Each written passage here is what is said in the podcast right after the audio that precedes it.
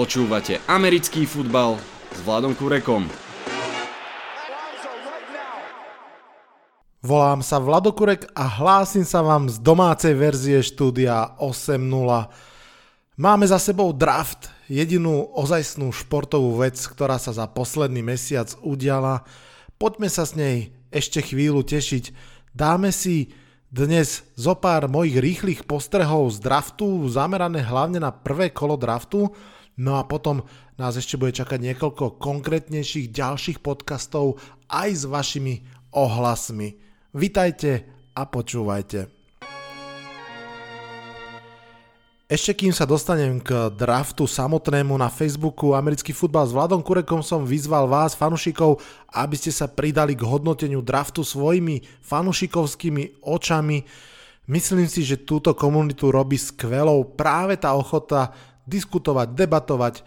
Nik nemá patent na pravdu a je skvelé počuť, iné názory, najmä keď v našich zemepisných šírkach zas až tak nie je veľmi s kým iným debatovať.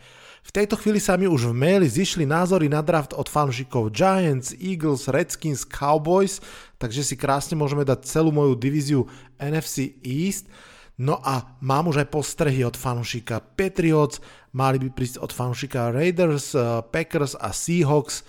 Ak som nepovedal vaše mužstvo a máte chuť povedať pár viet práve o ňom, ako sa vám páčil alebo aj nepáčil draft vášho mužstva, poďte do toho. Stačí nahrať na telefón 3, 4, 5 minút vašej analýzy, čo bolo super, čo bolo prekvapenie, čo sa vám nepáčilo a pošlite mi to na mail vladokurek zavinač gmail.com Teším sa na to, No a teraz už k draftu a k tomu, čo mi z neho najviac utkvelo v pamäti. Draft 2020 bude historicky, o tom nie pochyb, už len preto, že sa mal prvýkrát udiať v Las Vegas a nakoniec sa udial prvýkrát bez prítomnosti verejnosti a vlastne bez prítomnosti kohokoľvek. Udial sa na diálku cez videokoly, miesto námestia so 100 tisícmi ľudí, sme videli obývačky, pivnice a záhrady generálnych manažerov a hlavných trénerov. Videli sme aj obývačky, kuchyne alebo čo to bolo, hráčov, eh, ich rodičov, ich frajerky. Bolo to zvláštne, nezvyklé a vlastne svojím spôsobom aj celkom zaujímavé. Aj keď rovno poviem, že mne chýbal ten starý dobrý draft, hučanie fanušikov na komisára, komisára Godela, nadšenia, prekvapenie z a veľmi mi chýbali, úprimne poviem, moderátori stanice NFL Network, Rich Eisen, Daniel Jeremiah a ďalší. Tentokrát uh, bol ten draft riešený tak, že sa spojili vlastne štáby televízie ESPN a NFL Network a bolo to proste cítiť, že to je iné. Možno pre tých, ktorí to práve že sledujú na ESPN, to bolo OK, ale musím povedať, že pre mňa to bolo trošku iné, aj keď aj tu bol Daniel Jeremiah a musím povedať, že hviezdil. Normálne som sa pristihol aj pri myšlienke, že naozaj by som bol, nepre, nebol by som teda prekvapený, ak by o také 2-3 roky nasledoval cestu svojho predchodcu Majka Majoka, ktorý tak dlho múdroval v televízii, až sa z neho stal generálny manažer Las Vegas Riders. Povedal som už na začiatku, že dnes sa budem venovať hlavne prvému kolu a takým tým všeobecným postrehom z tohto draftu. Poďme teda na to. Už som to spomínal v nedávnom podcaste, kde som riešil, čo všetko viem a neviem o drafte. Párkrát som sa aj trafil, jej. Z prvého miesta naozaj išiel Joe Burrow, to vedeli všetci. Z druhého miesta išiel Chase Young, to tiež vedeli všetci. Miami nakoniec zobralo tú Tango Vailov a LA Chargers zobrali Justina Herberta. Giants tiež zobrali tekla, aj keď úplne iného, ako všetci očakávali. K tomu sa inak ešte vrátim, pretože to je podľa mňa super príklad, ako funguje preddraftová horúčka. No ale ešte sa vrátim k tým quarterbackom. Nakoniec teda išli štyria. Okrem spomenutých troch to bol aj Jordan Love, ktorý išiel do Green Bay Packers, k tomu sa tiež pochopiteľne ešte dostanem. Išlo celkom až 7 online menov, z toho 6 teklovia a jeden center. Podľa očakávania fakt, že neskutočná úroda, v podstate štvrtina draftu prvého kola išla na, do ofenzívnej línie. Išlo až 6 wide receiverov, presne jeden running back z 32. miesta a išlo až 6 kornerov. To je tiež celkom veľké prekvapenie. Pred rokom išiel v prvom kole iba jeden jediný, no a takisto prekvapenie a iba traja klasickí defenzívni linemeni išli v prvom kole. Jeden defenzívny end hneď z druhého miesta a dvaja defenzívni tekly. K tomu, že to bol nabuchaný draft skill playermi, možno ešte na do, dofarbenie toho informácia, že v druhom kole potom ešte išlo ďalších 7 wide receiverov a 5 running backov, tiež celkom podľa očakávania. Dobre, Teraz by som sa chcel vrátiť k tomu Andrew Thomasovi, ofenzívnemu teklovi z George, ktorý išiel zo 4. miesta do Giants. Tá story teraz, keď už vieme jej finále, ako dopadla, je celkom poučná a znie v, pre, znie v, takom, v takej skratke asi takto. Andrew Thomas bol pred rokom považovaný za jasnú jednotku medzi linemenmi na univerzite. Uh, veľmi kvalitný ľavý, ľavý tackle, Prvú sezónu hral ako pr- pravý, potom druhú ako ľavý a pustil úplne, že minimum sekov, minimum penált, naozaj, že kvalitný, mal výborný rok.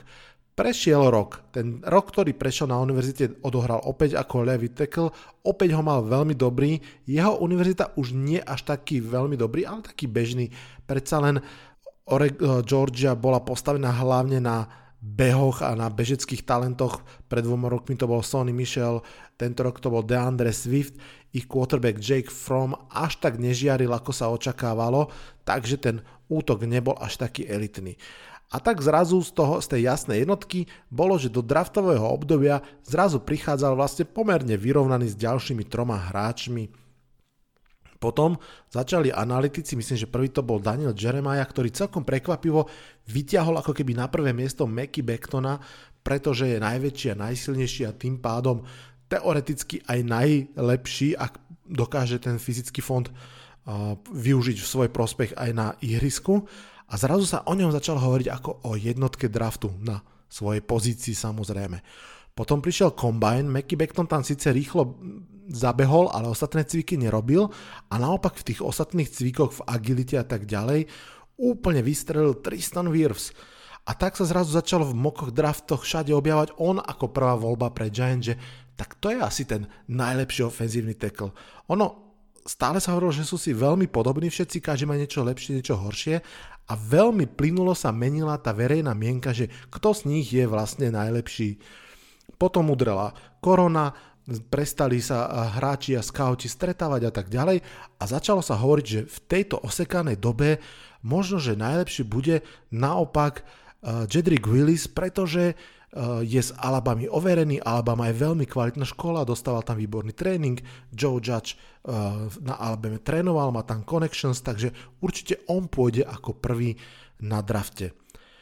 Celej tejto trojmesačnej perióde o Andrew Thomasovi nepadlo ani slovo na tému, kto je najlepší tackle a kto by mal ísť do Giants.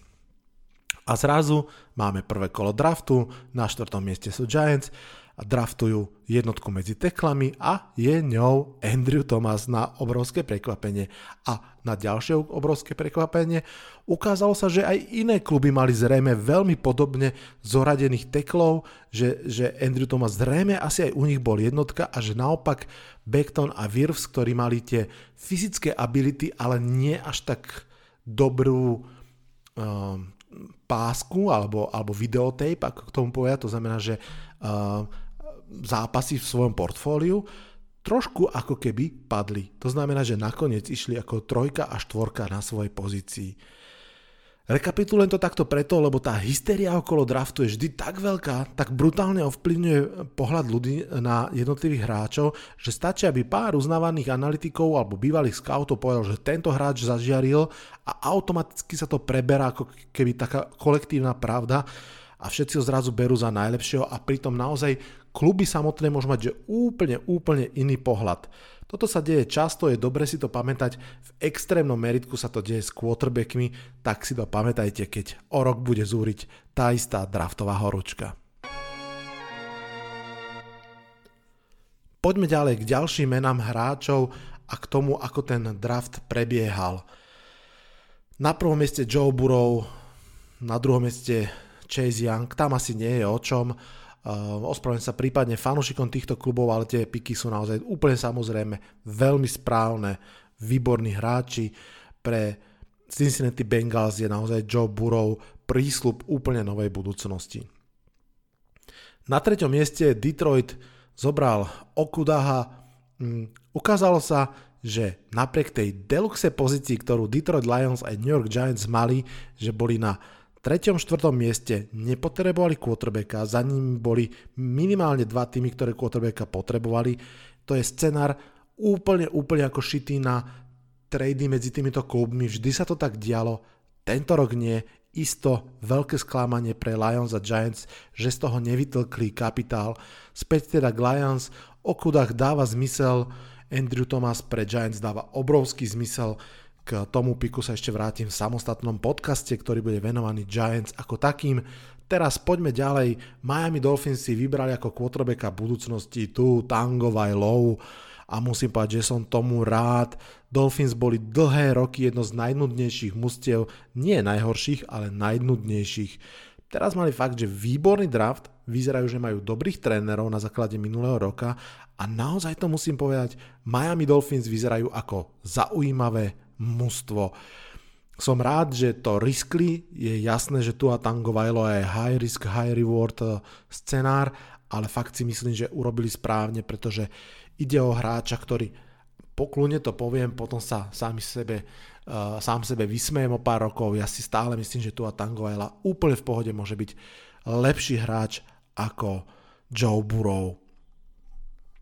Čo sa týka LA Chargers, tí sa uspokojili s Justinom Herbertom, bude zaujímavé sledovať, ako dlho budú hrať s Tyrodom Taylorom, svojim veteránom quarterbackom, ktorého pre touto sezónu, alebo teda na začiatku tejto sezóny kúpili.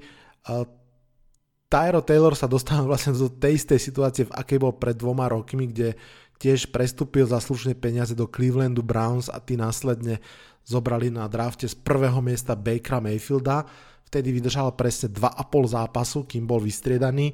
Uvidíme, uvidíme, ako to bude teraz. Myslím si, že Chargers, ktorí naozaj okrem iného ešte bojujú aj o diváka v LA, sa budú snažiť ponáhľať s Herbertom na ihrisko. Poďme ďalej. Cleveland Panthers zobrali Derika Browna celkom podľa očakávania. Je to hráč, ktorý hral v Oborne, teda v klube, kde Matt Rule aj trénoval, takže tam je tá connection úplne obvious. Cardinals tí trochu prekvapivo išli do obrany a zobrali univerzitného, mm, teda univerzitného, aj univerzitného, uh, univerzálneho talenta Izajaša Simonsa, jedného z takých darlingov pred draftovej horúčky. Fakt som zvedavý, ako sa mu bude dariť v profilige. Trošku som prekvapený, že nezobrali tekla. Myslím si, že to môžu trošku lutovať. Uvidíme. Tých teklov práve zobrali úplne podľa očakávania Cleveland Browns a New York Jets. Uh, ešte pred nimi uh, Jackson Jaguar zobrali druhého cornera CJ Hendersona. Toho som inak mokoval v komunitnom drafte na NFL.cz. Pochválim sa trošku. Ukázalo sa, že tá šepkanda, že ako prvý receiver nepôjde ten, ktorý je považovaný za najlepšieho, ale ten, ktorý je objektívne najrýchlejší, sa ukázala byť teda pravdivou. Naozaj Henry Rux išiel do Raiders. Je to tak, ono, manažerom sa ťažko odoláva rýchlosti, pretože keď je hráč dobrý a ešte aj rýchly, tak vtedy naozaj už s ním sa nič nedá robiť. Uh, hovorí sa, že you can teach speed. Ja osobne som si neistý, či je to dobré rozhodnutie. Pred uh, troma rokmi John Ross bol najrychlejší wide receiver, stále vlastne najrychlejší wide receiver. Zobrali ho Bengals veľmi vysoko a nič nehrá. Broncos tiež zobrali receivera Jerryho Judyho, no a CD Lamb spadol až na 17. miesto k Dallasu Cowboys, to si myslím, že bolo po Giants druhé prekvapenie draftu. Ešte predtým 49ers zobrali na 14. mieste, ktoré získali tradeom za DeForesta Bucknera iného defenzívneho tekla Javona Kinlova, či vlastne vymenili tekla za tekla a ušetrili 60 miliónov dolárov na výplate. Pravda, ak bude Kinlov rovnako dobrý ako DeForest Buckner, čo zase žiadnu záruku nemajú. No a Tampa Bay podľa očakávania si išla po ofenzívneho tekla, posledného Wirfsa, pre istotu si pre neho aj tradela o jedno miesto hore, aby im neušiel. Je jasné, že to s tým Tomom Brady myslia vážne. Práve v druhej polovici draftu sa začali inak diať celkom zábavné veci, mužstva sa začali trošku hýbať a prišli aj prekvapenia. Riders podobne ako pred rokom šokovali, keď vlastne obidva piky urobili naozaj prekvapujúce, špeciálne ten druhý, keď zobrali cornera Damona Arneta, ktorého mali analytici no, o 20-30 miest nižšie, niečo podobne ako keď pred rokom zo 4. zobrali Selina Ferrella. Eagles tým museli fakt trpieť, keď videli ako CD Lamb pada, pada, až doputoval k ich rivalovi do Dallasu, keď oni ho potrebovali ešte o kus viac. Možno aj preto trošku ríčili, keď siahli po Jelenovi Regorovi, uh, aj k ním sa ešte dostanem v inom podcaste. Veľmi prekvapili Saints. Tí zobrali centra Cizera Ruiza. Ruiz je výborný hráč, mimochodom Saints majú veľmi dobrý čuh na linemenov. Pred troma rokmi vlastne zobrali z posledného miesta takmer Ramčika, ktorý je v tejto chvíli možno najlepší pravý tackle ligy. Prekvapenie je to preto, že práve pred rokom jedného centra draftovali a hral ten rok dobre a teraz draftovali ďalšieho. Trošku to tak vyzerá, že jedného z nich chcú presunúť na garda a tým pádom, že jeden z ich aktuálnych gardov dostane čoskoro pozvanku na nemilý rozhovor. No a hlavná bomba vybuchla na 26. mieste, kam sa tradeli z 30. Green Bay Packers a zobrali nie receivera, ale nového quarterbacka. Toto je jeden z veľkých príbehov tohto draftu, tak sa na ňom chvíľku zastavme. Green Bay Packers nikdy počas éry Aarona Rodgersa nezobrali v prvom kole wide receivera. A kto vie, či ešte niekedy zoberú, pretože tento rok zobrali možno jeho nástupcu Jordana Lova, quarterbacka. Odohrala sa taká celkom symbolická paralela, pretože veľmi podobne pred rokmi, keď Brad Favre ešte stále bol veľkým menom, tak mu draftli, myslím si, že dokonca tiež na 26. mieste, alebo tak nejak blízko e, konkurenciu v podobe Aarona Rodgersa, no a teraz sa to isté stalo Aaronovi Rodgersovi. E, je to absolútne nečakané, bol to obrovský šok, ktorý úplne že urobil vlny na celom drafte a samozrejme hlavne na Twitteri. Ale zase keď sa tak pozrieme sa na to presnejšie, Aaron Rodgers je o rok starší ako bol Favre, keď, keď mu draftli náhradníka. Tých podobností je naozaj viacero, okrem toho, že sú draftnutí z podobného miesta, okrem toho, že možno aj nečakane. A treba povedať, že vždy ten draftnutý mladý hráč je presne ten typ hráča, ktorý má šancu tromfnúť svojho uh, seniora, ak to tak môžem povedať, ak bude hrať dobre samozrejme. Naozaj Brad Favre bol pištolník, Aaron Rodgers je pištolník a Jordan Lowe takisto môže byť pištolník. Ak sa pamätáte, ja som ho referoval ako takého Petrika Mahomsa pre chudobných v úvodzovkách. Naozaj je to, je to hráč, ktorý vie hodiť fantastickú loptu, má kanón v ruke, vie hádzať zábehu, šialené uhly, všetko, ale ešte stále veľmi, veľmi nekonzistentný, takže naozaj kľudne tou ďalšou podobnosťou môže byť aj to, že si Jordan Lowe posedí viac ako rok na lavičke. Aaron Rodgers sedel napríklad 3 roky, 3 roky ho Brad Favre ešte nepustil na ihrisko, Uh, hovorí sa aj, že mali veľmi zlé vzťahy medzi sebou mimochodom. Uvidíme, aké budú mať vzťahy Rodgers s Lovom, pretože Rodgers teda nie je žiaden ňuňušik, to si to, to asi všetci dobre vieme, že vie byť celkom prchký a taký namosúrený. Uh, každopádne je veľmi zaujímavé sledovať, čo sa bude diať a je zaujímavé chvíľku debatovať, že prečo sa to vlastne stalo.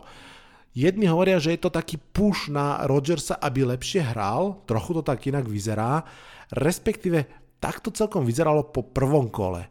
Ale viete čo, po tých ďalších ja vám neviem, či toto bola ozajstná hlavná motivácia, pretože v ďalšom kole opäť nešiel receiver, išiel running back a keď si tak pozrieme ten draft Green Bay Packers, tak to trošku vyzerá na taký neohlásený rebuild.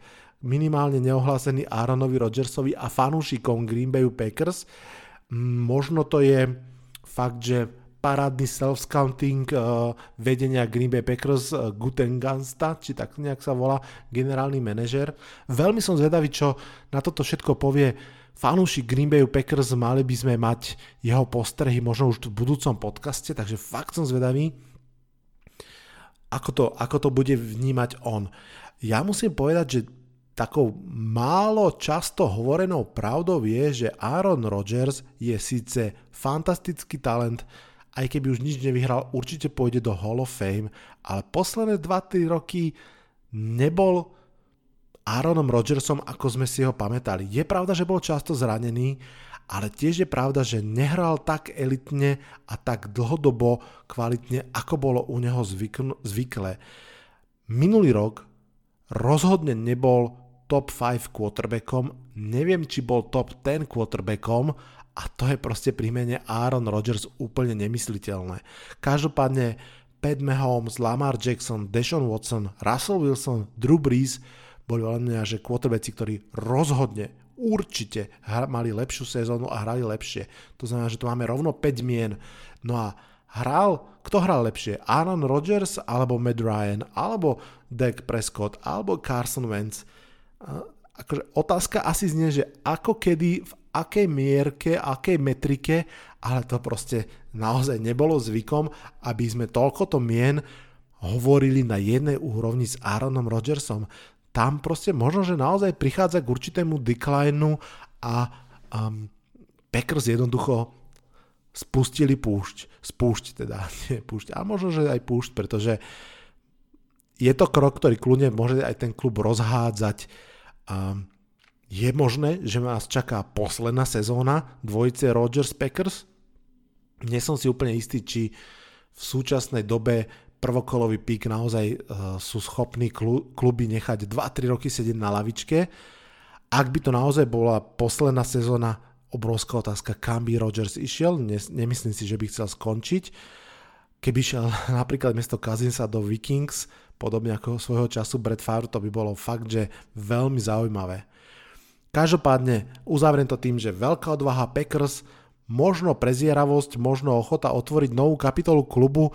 Jeden novinár z Wisconsinu prorokoval, že Aaron Rodgers bude hrať túto sezónu s krvavými očami a že ukáže svoj absolútne najlepší futbal.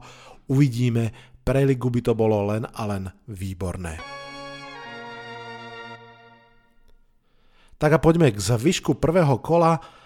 Ten v podstate už taký celkom typický. Seahawks zobrali hráča, o ktorom doteraz nikto nepočul. Jordina Brooksa, linebackera, následne za nimi si Ravens zobrali tiež linebackera, ale o mnoho renomovanejšieho Patrika Queena. Samozrejme ešte len uvidíme, kto urobil lepšie a ktorý z tých hráčov je v skutočnosti lepší. Všetky tieto hodnotenia, rovno to poviem a ešte sa určite k tomu vrátim, sú absolútne papierové a až rok, dva na ihrisku nám ukážu naozaj, kto robil dobre a kto nie. Dolphins po quarterbackovi a wide receiverovi zobrali svojim tretím prvokolovým pikom cornera napriek tomu, že jedného dobrého majú a druhého dobrého Byrona Jonesa z Dallasu zaplatili v tejto offseason, urobili vlastne z neho najdrahšieho cornera ligy, takže napriek tomu ešte tretieho si rovno draftli v prvom kole. Úplne tomu rozumiem vidieť, že tréneri Dolphins sú z Patriots trénerského stromu a tam sa proste verí, že secondary je v obrane najdôležitejšia pozícia. Z 32. miesta Chiefs zobrali running backa presne ako mnohí vrátane mňa typovali a presne ako fanúšikovia Chiefs nenávideli a nechceli. Ja to chápem, chápem, že ich obrana fakt, že potrebuje kus talentu, ale sa zároveň si naozaj, naozaj myslím, že vždy treba rešpektovať aj identitu mústva, najmä ak je úspešná.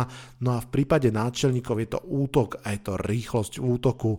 Clyde Edward Hellier, tak sa volá ich výber, maličký chalan z LSU, je výborný running back, jeden z mála, ktorých som videl v úvodzovkách naživo, keďže univerzitu nesledujem, ale sledoval som finále univerzitnej ligy, kde LSU vyhrali a tam tento chalanko fakt neskutočne rýchly, akcelerujúci running back bol úplne že neprehliadnutelný. Pripomínal mi Derena Sprolsa svojím spôsobom. Dobre, toľko k prvému kolu, ešte možno niekoľko takých celkových postrehov. AFC zažíva obrovský posun. 10 rokov to bola konferencia, v ktorej dominovali Patriots a Steelers. Teraz je to podľa mňa nepochybne konferencia Chiefs a Ravens.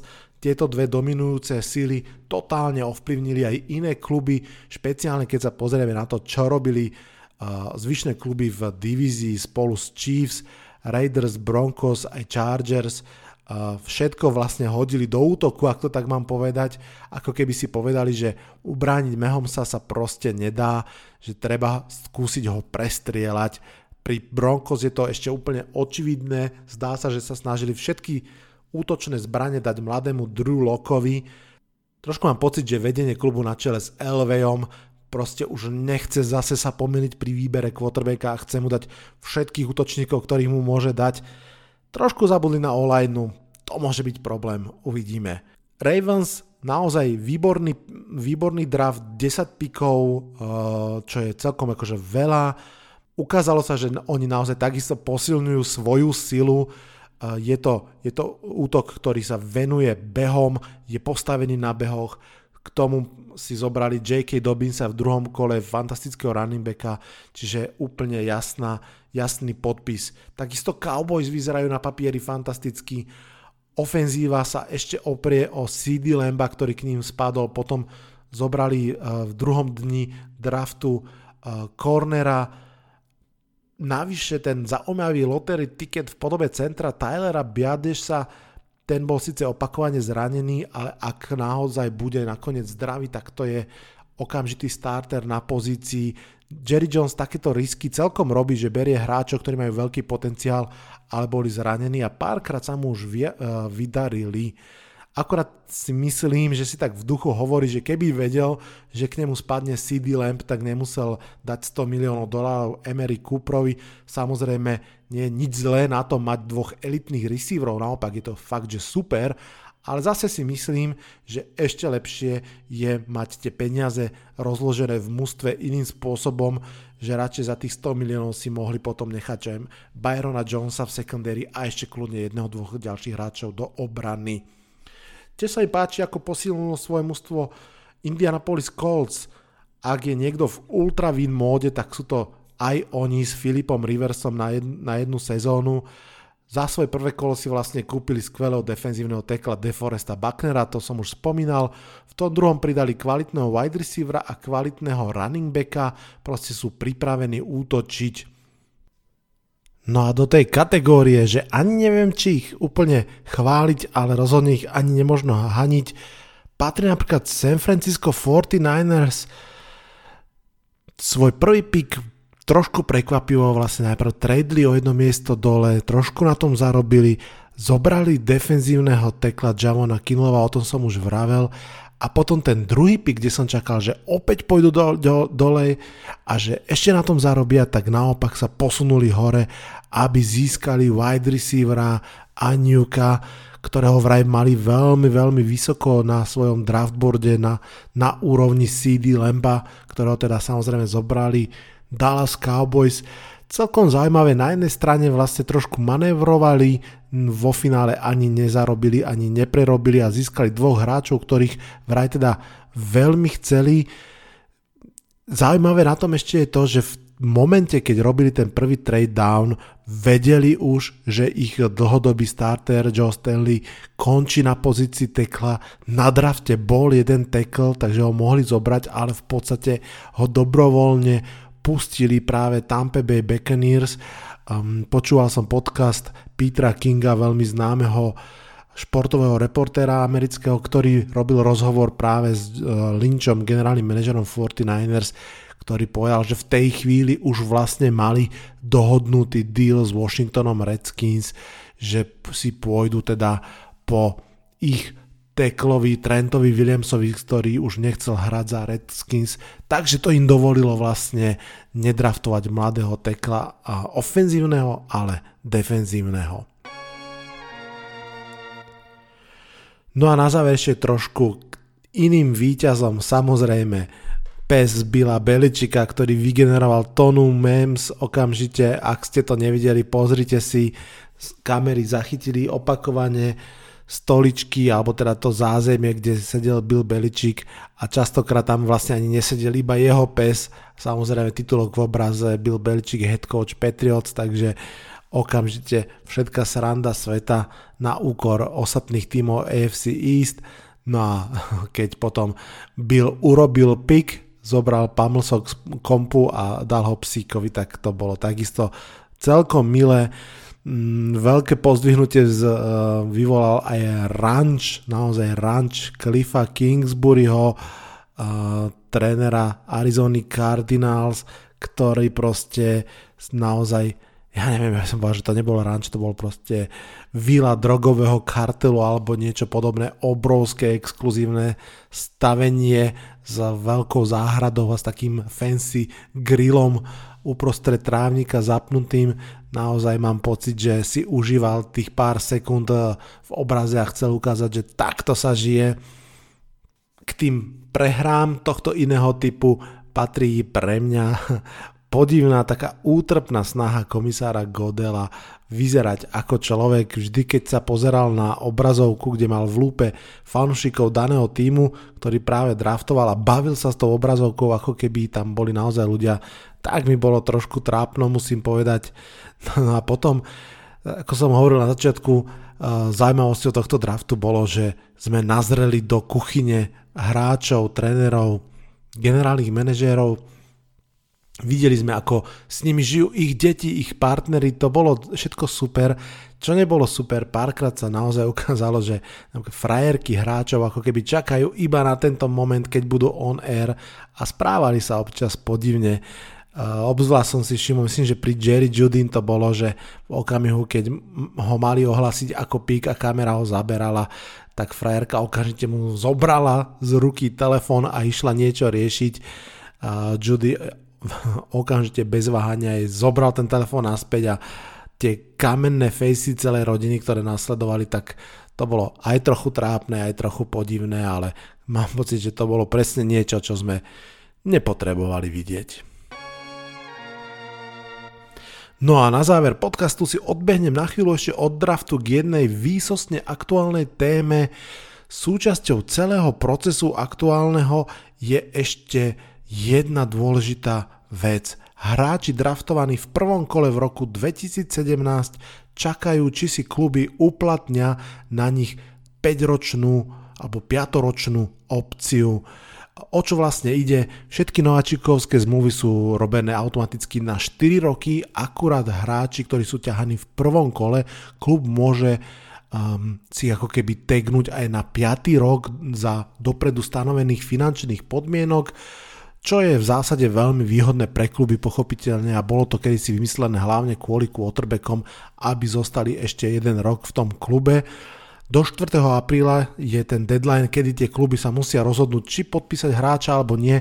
Ide totiž o to, že v podstate teraz po troch sezónach viac menej sa musia rozhodnúť, či ich vidia ako dlhodobú súčasť klubu, v tom prípade dáva zmysel ich tegnúť alebo rovno podpísať na nový kontrakt.